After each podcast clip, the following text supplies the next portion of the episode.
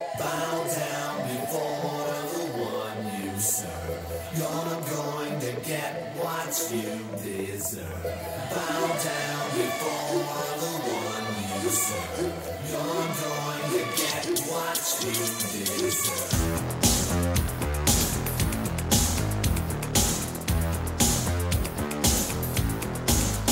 Got money, I'll do anything for you. Got money, just tell me what you want me to. Got money, now me. Bienvenidos a Rompiendo la Banca con Rick Pecard, un espacio para la opinión de economía y mercados.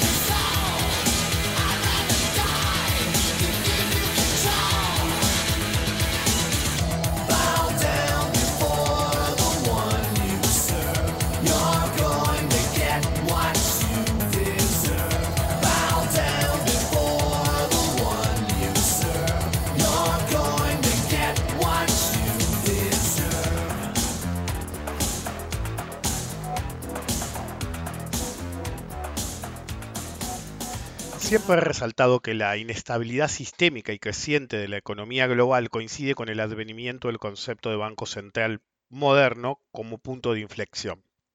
Crisis siempre ha habido, siempre habrá, y algunas han sido catastróficas, pero la frecuencia y gravedad de estas ha crecido exponencialmente con la creación de los bancos centrales en general y con los superbancos centrales en particular.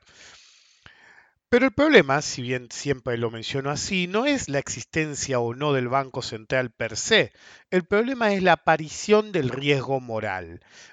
El accionar de los grandes capitalistas que corren riesgos cada vez más inaceptables, sabiendo que el prestamista de última instancia saldrá al rescate del sistema.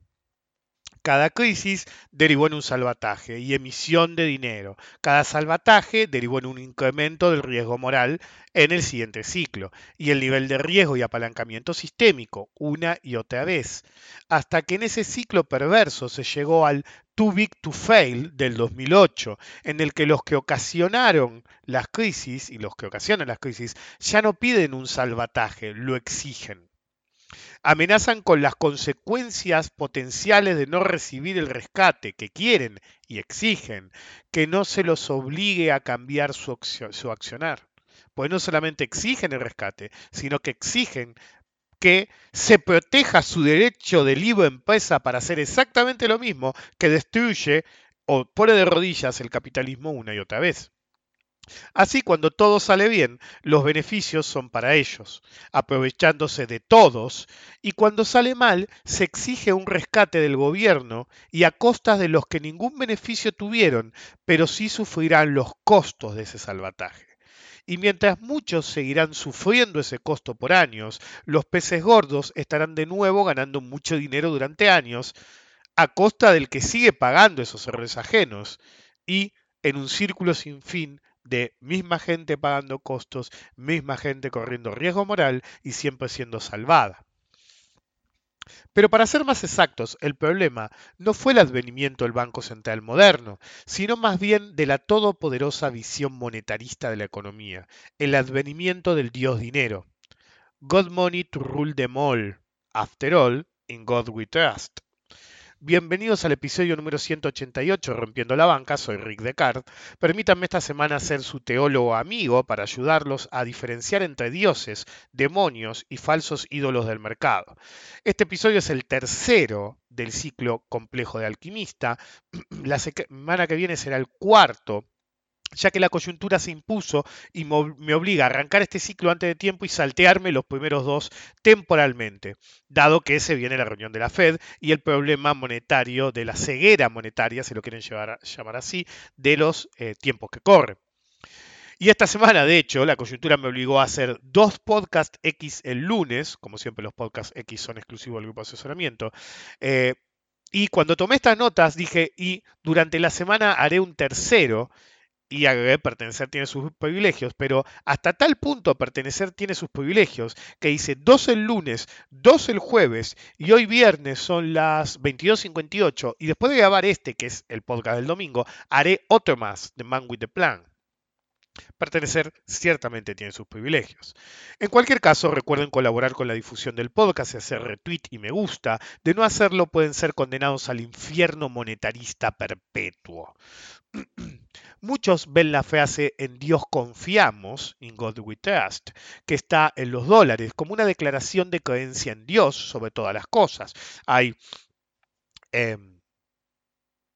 qué sé yo, teoría de la conspiración, películas al respecto de los templarios y esto y aquello y lo otro, cuando en vez de eso, la realidad es obvia, es una declaración del advenimiento del dios dinero.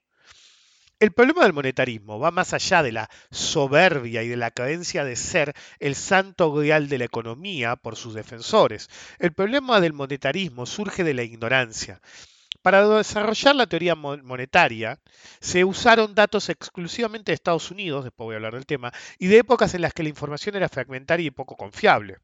No es sorprendente que la teoría derivada y sus conclusiones sean una mezcla de ridiculeces, supuestos insostenibles y políticas inaplicables, y siempre que quieren ser aplicadas terminan mal. El peor problema de todos modos es que simplemente no explica la realidad, y sus aplicaciones y recomendaciones fallan muchas más veces de las que sirven. Y estoy siendo amable. No funcionan nunca. Lo que pasa es que a veces parecen funcionar y solamente están agregando caos al sistema hasta que el sistema no da más.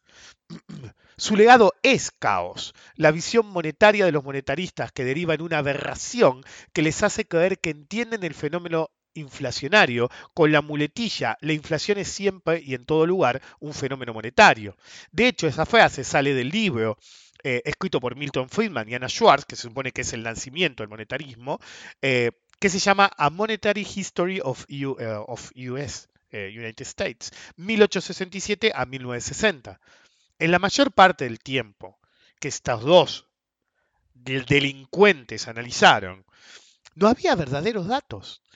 Había datos fragmentarios, desparramados en libros poco confiables, y los tipos llegaron a una pseudoteoría, y digo pseudoteoría porque no es una escuela económica, ni un modelo económico, ni una escuela de pensamiento económico en sí. Son todos 4 boludeces puestas juntas. Mientras, es decir, ustedes, si apoyan el monetarismo, pueden adoptar esa visión idiota y la inflación es siempre en todo lugar un fenómeno monetario. Hay un montón de pelotudos que lo tienen de la frase como bio en Twitter, por ejemplo. Mientras que la realidad es que no reconocerían un fenómeno inflacionario aunque cobrara vida y les mordiera el puto culo. De hecho, están tan perdidos que creen que esa visión es algo novedoso. La visión de esa aberración no es novedosa. Esa aberración que osan llamar escuela económica, cuando la realidad es muy, muy diferente. De hecho, uno de sus pilares, la teoría cuantitativa del dinero, no es para nada reciente. Se ha rastreado al economista francés Jean Bodin en 1566, aunque técnicamente no era economista porque la economía como disciplina no existiría en ese momento. Recién con Adam Smith se considera que la economía nació, pero los pensadores también han pensado en economía. De hecho, hay libros económicos como O Economicus, no me acuerdo, el filósofo de la antigua Grecia. Entonces se puede rastrear al francés Jean Bodin de 1566 y a Davanzati en 1588 en Lecciones de la Monete, era un metalista, ¿sí?, en el estilo de J.P. Morgan, Davanzati, que una vez J.P. Morgan dijo: el oro es dinero, todo lo demás es crédito. Entonces pertenece a otra era la visión de monetarismo inflacionario, que no es de Milton Friedman, sino que tiene siglos. De hecho, en la forma moderna, estrictamente hablando, la teoría cuantitativa del dinero apareció en el libro de Fisher de 1911, The Purchasing Power of Money, el poder de compra del dinero. El monetarismo no creó la teoría, sino que se dedicó a reforzarla con estadísticas, la mayor parte de las veces con información fragmentaria y pésimamente interpretada. Eso siempre pasaba. El concepto de velocidad de circulación del dinero, como se plantea, es una falacia. Se plantea como general, pero es un caso especial, particular, raro y solo presente como acelerador de un proceso inflacionario estructural preexistente de causas reales. Siempre cuento que una vez estábamos en Nápoles en un taxi hablando con mi mujer, y como hablamos en español, el taxista se dio cuenta que supuso, porque obviamente para ellos hablas en español y sos argentino, no sos español. Y empezamos a hablar y el tema ubicuo salió: el gobierno argentino y la persistencia de la inflación. El taxista de golpe nos dice que el problema era la velocidad de las circulaciones de soldi. Le traduje a mi mujer, ella entendía la frase, la velocidad de la circulación del dinero, pero le traduje el concepto a mi mujer y nos reímos. Nos había tocado un taxista monetarista. O era muy culto como taxista, o la oferta laboral para monetaristas en Italia es muy mala. Y si bien en ese caso particular tenía razón, la inflación como fenómeno puramente monetario es una explicación parcial y errónea. La relación entre inflación y emisión de dinero no es ni directa, ni unívoca, ni simétrica. Así el monetarismo, que cree tener la solución para la inflación, ni siquiera la comprende. Pero este podcast no es tanto acerca de la inflación, para eso hay un podcast X reciente, Pacto de Caballeros. Tomen estos comentarios, los que tienen acceso en asesoramiento a los podcasts X, como un podcast companion, ¿sí? Los que van acompañando cierto material. Entonces, estos son los últimos podcasts, tanto los X como los últimos 2 o 3 y los futuros, van a estar muy interrelacionados por la coyuntura obvia. Entonces, este podcast no es tanto acerca de la inflación como sí lo es del uso y abuso de la tasa de interés como herramienta de política económica y su efectividad o falta de ella. Sobre la obsesión de creer que la política monetaria en general y la política de tasa de interés de referencia en particular son la solución a todos los males, al punto de tomarlo en países centrales como la única herramienta a tener en cuenta.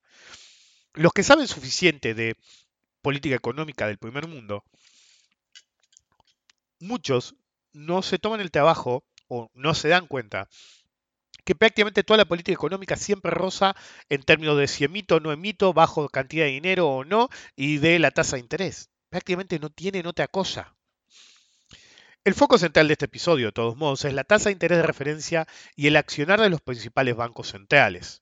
Algunos economistas siempre van a defender el monetarismo, hacen la defensa del monetarismo, desde el enfoque de la tasa de interés como mecanismo de transmisión.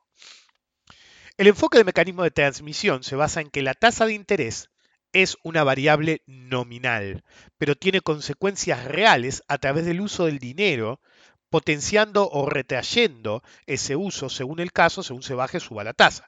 Es decir, si yo subo la tasa, tomar un préstamo es más costoso, si bajo la tasa es menos costoso. Y el sector privado va a tomar en cuenta esas variaciones de tasa para invertir o no invertir, y el público minorista va a tomar esas variaciones de tasa decidiendo si ahorrar en bancos o no, generando el ahorro disponible para préstamos al sector privado. Esto ciertamente parece moderno, ¿o no? Suetonio, como suena, nacido en el año 69 de nuestra era, fue un historiador que, entre otras cosas, cubrió la vida de Augusto. Cuando discutía la extravagancia de las celebraciones por la victoria de Augusto sobre Marco Antonio, miren la época que estamos hablando, la época de Cleopatra, él escribió: tanto efectivo pasaba entre las manos privadas que la tasa de interés sobre préstamos cayó fuertemente, mientras que los valores de las propiedades volaron. Sí, real estate. Lo tenía en otro idioma y por eso me trabé un segundo. Pues ahí lo tienen, amigos. Mecanismo de transmisión monetaria romano, exceso de emisión, baja de tasas de interés por emisión e inflación de precios, en este caso vía una burbuja inmobiliaria. Suena súper actual, ¿no? Pero no, señores. De todos modos es algo que pasó hace 2000 años. Ciertamente aplica el ciclo, nada nuevo bajo el sol. En cualquier caso, si bien el mecanismo de transmisión existe, es lento, es tan lento, muy lento, y sus efectos son tan discutibles, con más efectos colaterales no queridos que queridos, que efectos buscados cumplidos de los que se dan cuando se den. Es mucho más lento y efectivo si se compara con una política fiscal, concretamente de expansión de gasto. Lo que se olvidan de decirle a todos los cabezas huecas que compran la teoría de que Keynes es el anticristo y Hayek es un genio, es que no le hablan de la velocidad de reacción de las medidas económicas. Vos usás la tasa de interés para afectar la economía y hay ciertos problemas que no solo... Es decir, en sí es una herramienta que tarda mucho en generar efectos, tanto positivos como negativos, pero genera más efectos de un lado de la economía que de otro. Si vos tenés un shock de oferta, bajar la tasa es una ridiculez. Entonces, lo que no cuentan los anti-Keynes, porque no son proliberales, son anti-Keynes. Keynes es el anticristo. Es como el idiota ese de Milei que te dice keynesiano, como si fuera un insulto. Y en realidad, a los liberales y liberalote, o como carajo se quiere, libertario, como carajo se quieren llamar, ellos son, esa es la palabra que debería ser un insulto. Porque no comprenden la velocidad. Se llaman economistas, se hacen llamar economistas, y no entienden la velocidad de reacción. La política monetaria busca atender problemas de demanda, por lo menos en términos de efectividad, y no problemas de oferta como los actuales. Entonces, en la política monetaria es tan lenta que no puede compararse con la política fiscal, que es mucho más rápida. Concretamente estoy hablando de la expansión del gasto por parte del gobierno. Es extremadamente más rápido, es la más rápida de todas las políticas económicas que se puede hacer. Fíjense lo que pasó hoy en Estados Unidos. Solamente se anunció un par de medidas del estilo de intervención estatal vía comprar activos y el mercado voló. ¿Por qué? Porque es rápido. Entonces, una política fiscal con foco y efectos mucho más controlables y cuantificables siempre va a ser querida por la velocidad de reacción, sobre todo en una crisis. Entonces, a mí no me... Porque hoy escuchaba... Es decir, me mandan decenas de audio de Sherman y ya estoy harto de escucharlos, entonces no los escucho, pero a veces veo los comentarios, porque es un grupo de gente que se los manda entre ellos, entonces veo los comentarios y decidí escuchar uno o leí lo que comentaban. Y de golpe Sherman decía, soy liberal, me duele, pero hay que pedir intervención porque si no la gente se vuelve loca. Es lo que decía en un podcast aquí hace poco, son todos liberales hasta que las papas queman y por favor el Estado que haga algo, señor presidente, nos están matando, te decía Sherman. ¿Cómo no que sos liberal? Porque cuando hay crisis, el liberalismo se da cuenta que todas las paparruchadas no sirven para un carajo y están más preocupados por su propio culo que por defender la bandera liberal. Ahora, cuando la cosa se calma, todos son liberales. Eso ya lo he explicado en términos de los millennials que se caen superados porque son hijos del kirchnerismo. ¿Se acuerdan que una vez lo expliqué? Son hijos de la estabilidad kirchnerista y dicen los kirchneristas, los peronchos, son todos unos hijos de puta. Con el gobierno que a vos te gusta, jamás hubieras alcanzado el puesto que vos querías. Anyway, la política monetaria, ante esos problemas, boya, es decir, repito, la política monetaria busca atender problemas de demanda, por lo menos en términos de efectividad, y no problemas de oferta como los actuales. Un caveat. Era un problema de oferta cuando hablé de un problema de oferta en Down with the Sickness, y un poco antes y un poco después. A medida que el problema de oferta se mantiene, muta y no solamente afecta, en realidad no muta, afecta a la demanda. Y ahora es un problema de oferta y un problema de demanda. Pero es un problema de demanda supeditado al problema de oferta. Anyway, la política monetaria ante esos problemas boya desde lo ineficiente hasta lo completamente inútil. Como he dicho anteriormente, el problema actual es un shock de oferta en China. Cierto, como dije antes, ahora también es un problema de demanda, pero el problema grave sigue siendo el problema de oferta en China, que si bien empezaron a producir de nuevo, lo están haciendo mucho en una medida mucho menor y está empezando a afectar a la producción de bienes y servicios en Occidente también. Entonces sigue siendo un shock enorme de oferta. Es imposible que el shock de oferta en China, que es el más fuerte, puede ser solucionado desde Estados Unidos con una baja de interés de la tasa de interés de referencia. Ni siquiera sirve para atender sus consecuencias, que las habrá y duras. El contagio de complicaciones económicas va a ser feroz. Uno de los contagios ya lo estamos viendo, ya hay problemas de demanda. Ya se estima para China que ha habido un costo de 196 mil millones de dólares.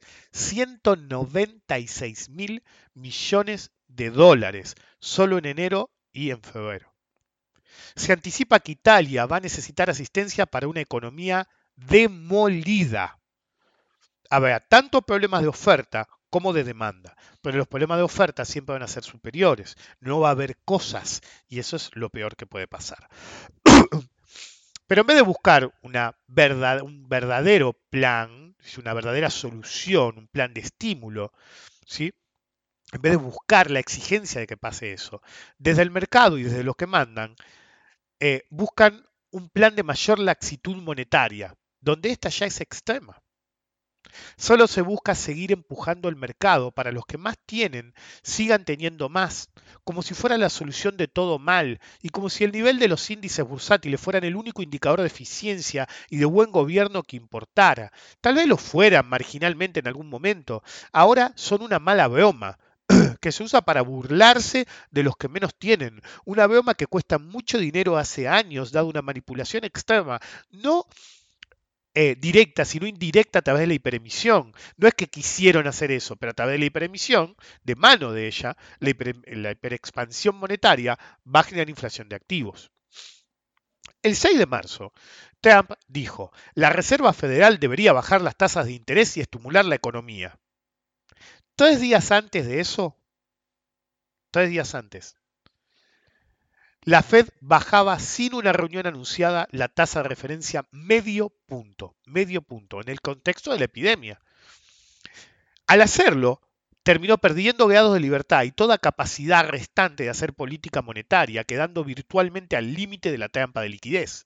La trampa de liquidez es: seguís bajando la tasa y seguís emitiendo y no vas a empujar el mercado ni activar la economía porque ya inundaste tanto, pero tanto, el mercado de dinero que no va a funcionar. Si bien está al borde, ya hay señales de que pasa eso.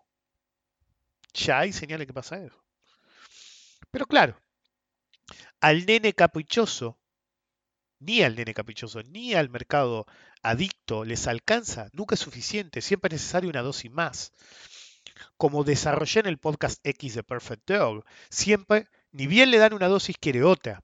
No tienen idea. Tiene una total incomprensión de las funciones y limitaciones, y límites más bien, de la política monetaria de un banco central. Solo saben actuar como adictos en una desesperada búsqueda de la próxima dosis. No importa cuánta droga se les dé, automáticamente piensan en la próxima dosis.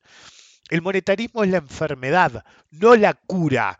God money doesn't exist, but in God we still trust. Así, a base de ceder, tanto ante el mercado como al geronte que actúa como nena caprichosa, es decir, el presidente de Estados Unidos, la Fed se embarcó en una serie de recortes de tasa totalmente innecesarios, estoy hablando de hace meses, que solo buscaban impulsar el mercado y que cada vez tenían menos éxito. Esta pérdida de grados de libertad le quitó herramientas ante una situación real por un lado, pero por el otro le generó la trampera, una trampera forzada, a recortar la tasa una y otra vez. Porque si lo hacían sin razón, con felicidad antes, en una situación real estaban forzados a tomar acción. Por eso recortaron medio punto a la tasa en forma sorpresiva. Tenían que hacerlo, porque si habían cedido a la nena caprichosa antes, ¿cómo no lo iban a hacer ahora ante un escenario verdadero? Yo dije en un podcast anterior que para mí lo que tenían que hacer era bajar medio punto la tasa de interés. ¿Por qué lo dije? Porque no quedaba otra. En otra época hubiera dicho: ni en pedo bajen la tasa. Y sobre todo no lo hagan por sorpresa. Pero cuando se dieron a la nena caprichosa y empezaron a bajar la tasa solamente porque el otro lo pedía, la cagaste. Ahora no te queda otra. Ya cediste, ya capitulaste ante las exigencias de una nena caprichosa. Ahora la nena se te va a poner a llorar. Entonces ahora tenés que actuar. Pero la trampa es dual. Ahora el mercado y Trump esperan más acción. El 10 de marzo, Trump escribió en Twitter: la Reserva Federal debe ser líder, no un seguidor muy tardío, que es lo que ha sido. Una provocación típica de ese energúmeno con su actitud pasivo-agresiva. La crisis del coronavirus demostró los brutales límites del monetarismo y la política monetaria ante una crisis real. El monetarismo solo puede influenciar directamente, con un éxito discutible, shocks de demanda o problemas dentro del sistema financiero. Es ineficaz contra un shock de oferta, sobre todo si es totalmente exógeno, y si es uno endógeno, los mecanismos de transmisión harían que un incentivo a la producción por el recorte de la tasa de interés sea extremadamente lento y realmente no cumpla la función de ayudar en una crisis. Increíblemente, políticas efectivas a una situación así son muy simples. Por ejemplo, en Italia no se pagarán las hipotecas por un tiempo limitado, creo que dijeron un par de meses. Entonces, por un par de meses no tenés que pagar la hipoteca, ¿sí? Y no es que te lo capitalizo, directamente no pagas. En Estados Unidos pondrían el grito en el cielo. Así habla un comunista, te dirían. Pero Trump podría dar marcha atrás, por ejemplo, con todas las medidas proteccionistas. y quedar como un estadista de primer nivel. Y los efectos serían globales y rápidos, su imagen se agigantaría, pero es un hombre muy pequeño y mezquino para entender que algo pueda beneficiar a todos. De todos modos, hoy tuvimos la reunión que de golpe hizo anuncios de ese tipo. Por ejemplo, que los préstamos estudiantiles en cartera del Estado no iban a pagar intereses por un tiempo. Por ejemplo, que iban a empezar a comprar petróleo. ¿Sí? Eso igual después lo voy a hablar en un podcast X en un rato. Que iba a comprar petróleo para la reserva estratégica.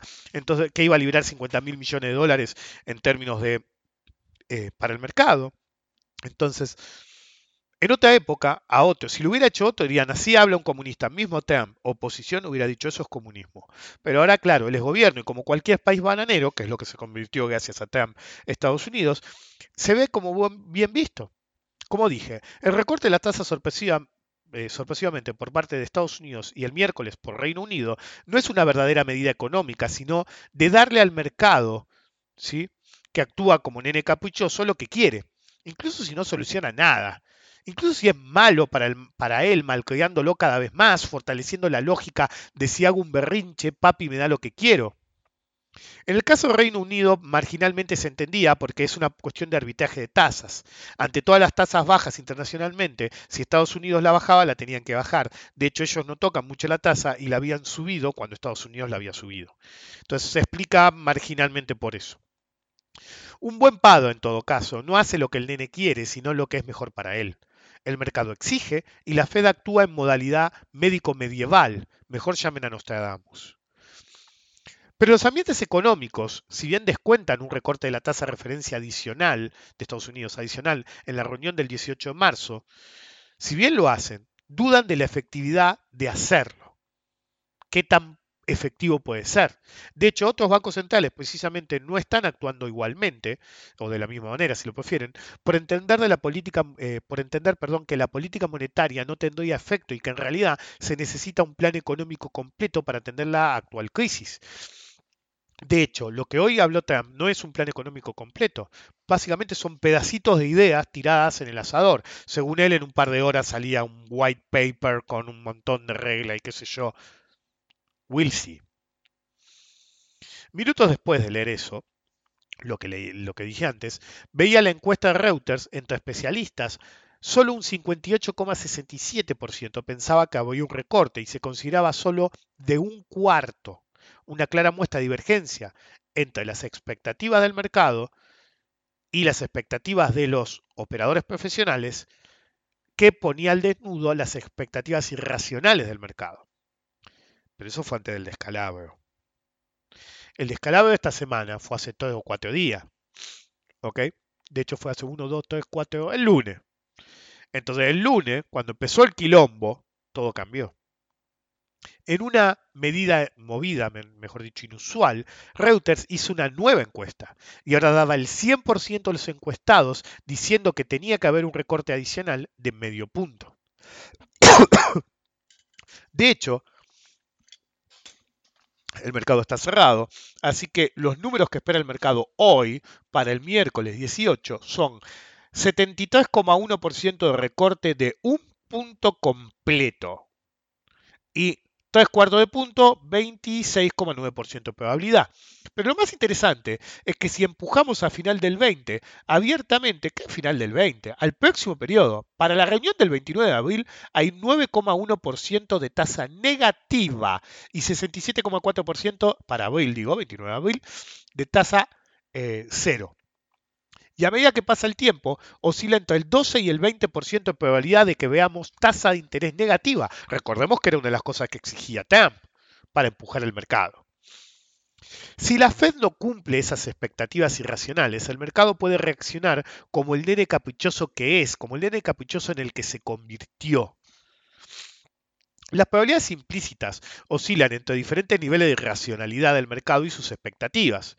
La culpa de esta actitud obviamente es la Fed y su accionar improvisado, que la autoencerró en una trampa 22. Trampa 22 es cuando uno no puede tomar ninguna decisión buena. Algún día voy a elaborar, por ahí alguna vez elaboré. Entonces no hay ninguna decisión buena para tomar. Entonces tiene 4 escenarios principales. El escenario en el que no recorta la tasa, la mantiene igual. El escenario en el que recorta lo esperado o un poco menos, que sea un cuarto o medio punto, según los datos de ahora, o un cuarto de punto si tenemos en cuenta a los expertos. Si recorta más de lo esperado, ¿sí? Esa es la hipótesis de los banqueros centrales de países pedorros. De hecho, Martín Rodeado dijo el otro día eso: si el mercado te espera medio, dale uno. Eso funciona en paisuchos, ¿okay? En un país de verdad, no. Y si va a cero o eventualmente negativa, ¿sí? Ya sea en la próxima reunión o ayudando esta reunión y siguientes. El verdadero problema es que no importa lo que hagan, el mercado no le va a parecer suficiente y va a querer más.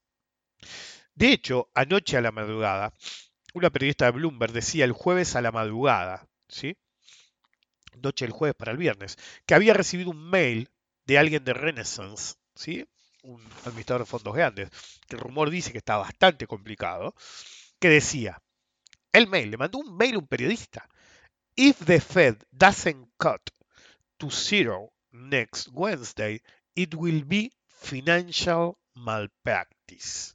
El tipo, este pajuerano del Renaissance, del Fondo Renacimiento, dijo, si la Fed no recorta las tasas de interés a cero el próximo miércoles, sería malpractices, es como cuando alguien va al hospital y lo, ¿cómo se llama? Lo matan en vez de salvarlo. Es decir, mala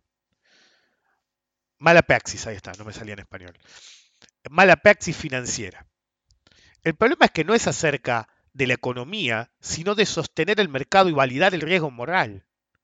The market is driving the Fed, instead the Fed driving the markets, decían el 12 de marzo a la 1 a.m. en Bloomberg Television. El mercado conduce a la Fed y no la Fed al mercado como debería. El problema es que este muchacho oriental se equivocó. La Fed tampoco tiene que manejar el mercado. La Fed no está para eso. De hecho, si se acuerdan, en el 16, cuando volví al ojo público vía Twitter, hice un video y hablaba de el yen, ¿sí?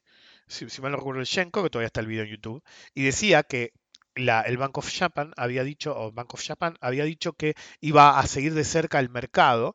Y yo decía indignado, pero eso no es tu trabajo. Tu trabajo es atender a la economía y la política monetaria. ¿De qué carajo hace viviendo el mercado?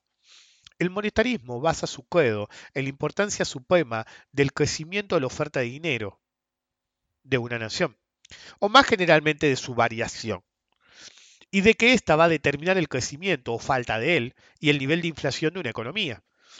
Ambas creencias fueron rechazadas en múltiples ocasiones en donde importa la realidad.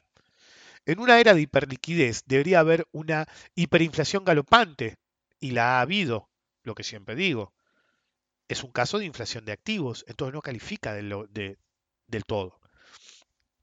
Mientras una teoría mal concebida, ¿sí?, se ha mantenido estática, la economía, la realidad y la gente ha hecho lo que hace mejor, cambiar, adaptarse. El 12 de marzo, el mercado estaba en pánico total. El Standard & Poor's contra el soporte de 2500, zona crítica. La Fed anuncia un paquete de repo de $1 trillón, medio trillón de dólares a 3 meses, el 12 y el 13, que es hoy, otro medio trillón de dólares a 1 mes para sostener el mercado de treasuries.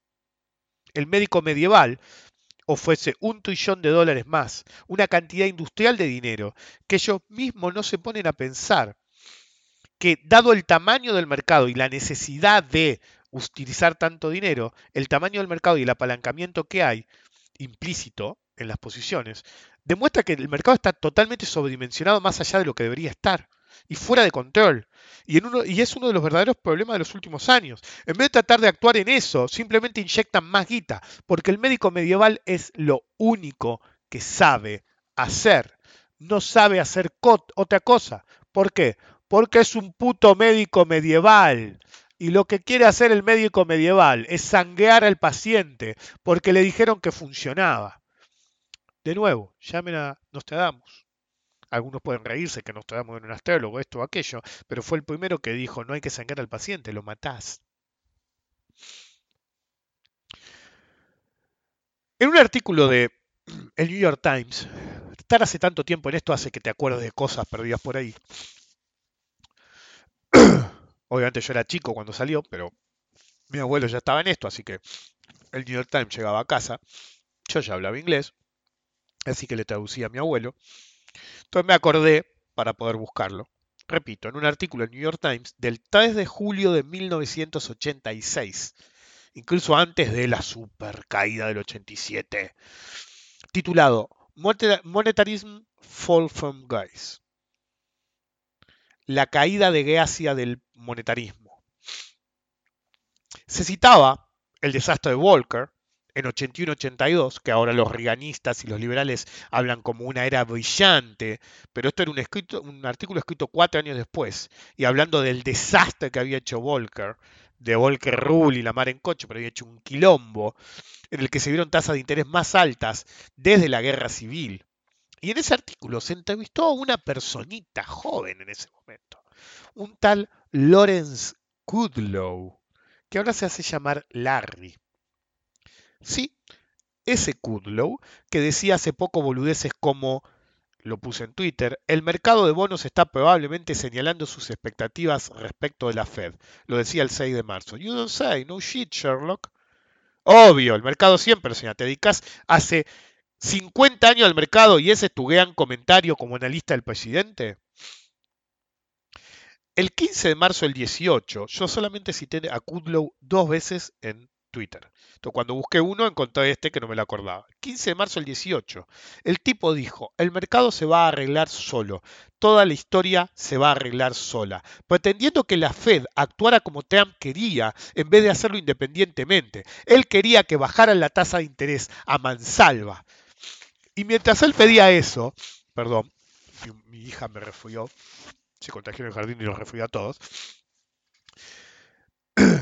Cuando él pedía eso, yo decía, flaco, si lo haces ahora que no hay ningún problema, llega a haber algún problema, ¿y de qué carajo te vas a disfrazar? Bueno, ahora sabemos de qué carajo se van a disfrazar. Evidentemente, este delincuente sigue dando vueltas y jodiendo, por ser la definición del moral hazard hecho carne. En esa época, irónicamente, era economista jefe en Bear Stearns. Sí, la que hizo caput en la crisis del 2008. Y cito, en ese artículo del 86, ¿está el monetarismo muerto? Preguntaba él en una entrevista. No. ¿Está muerta la aplicación de la teoría? Sí, pero eso no significa que la teoría no funcionará de nuevo. Es decir, todos estos adictos al monetarismo esperaron que pasara un poco de tiempo y empezaron a romper las pelotas de nuevo con el monetarismo.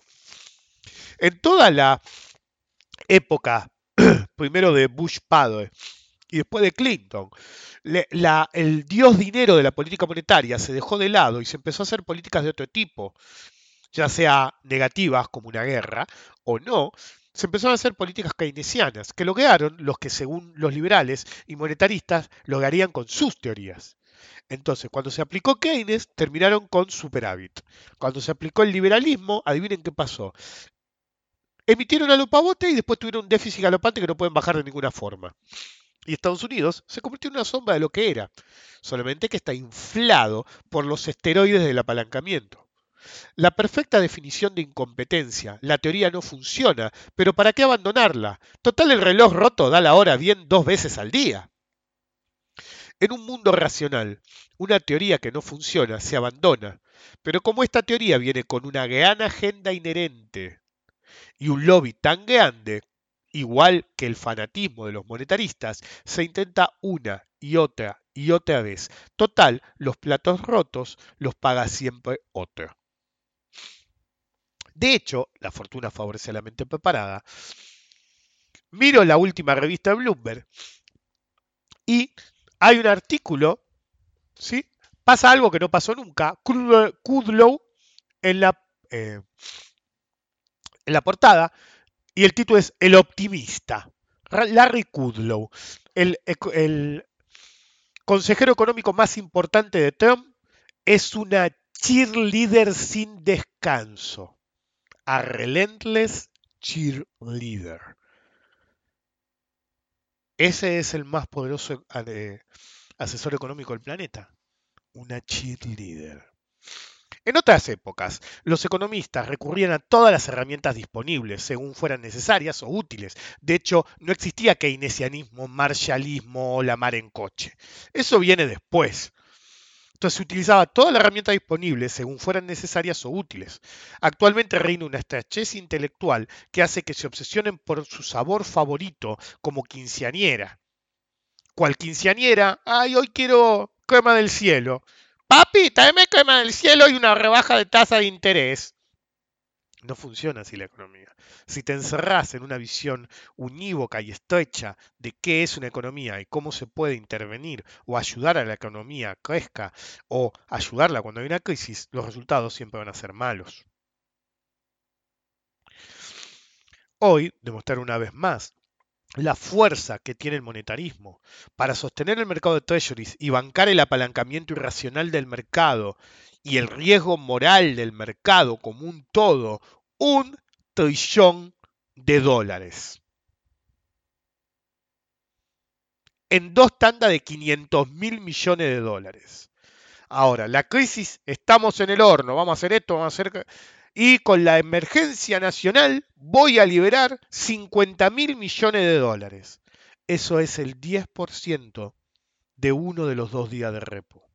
Es decir, es el 5% de lo que se le va a dar a la falopa del apalancamiento para que el riesgo moral se mantenga de una pieza.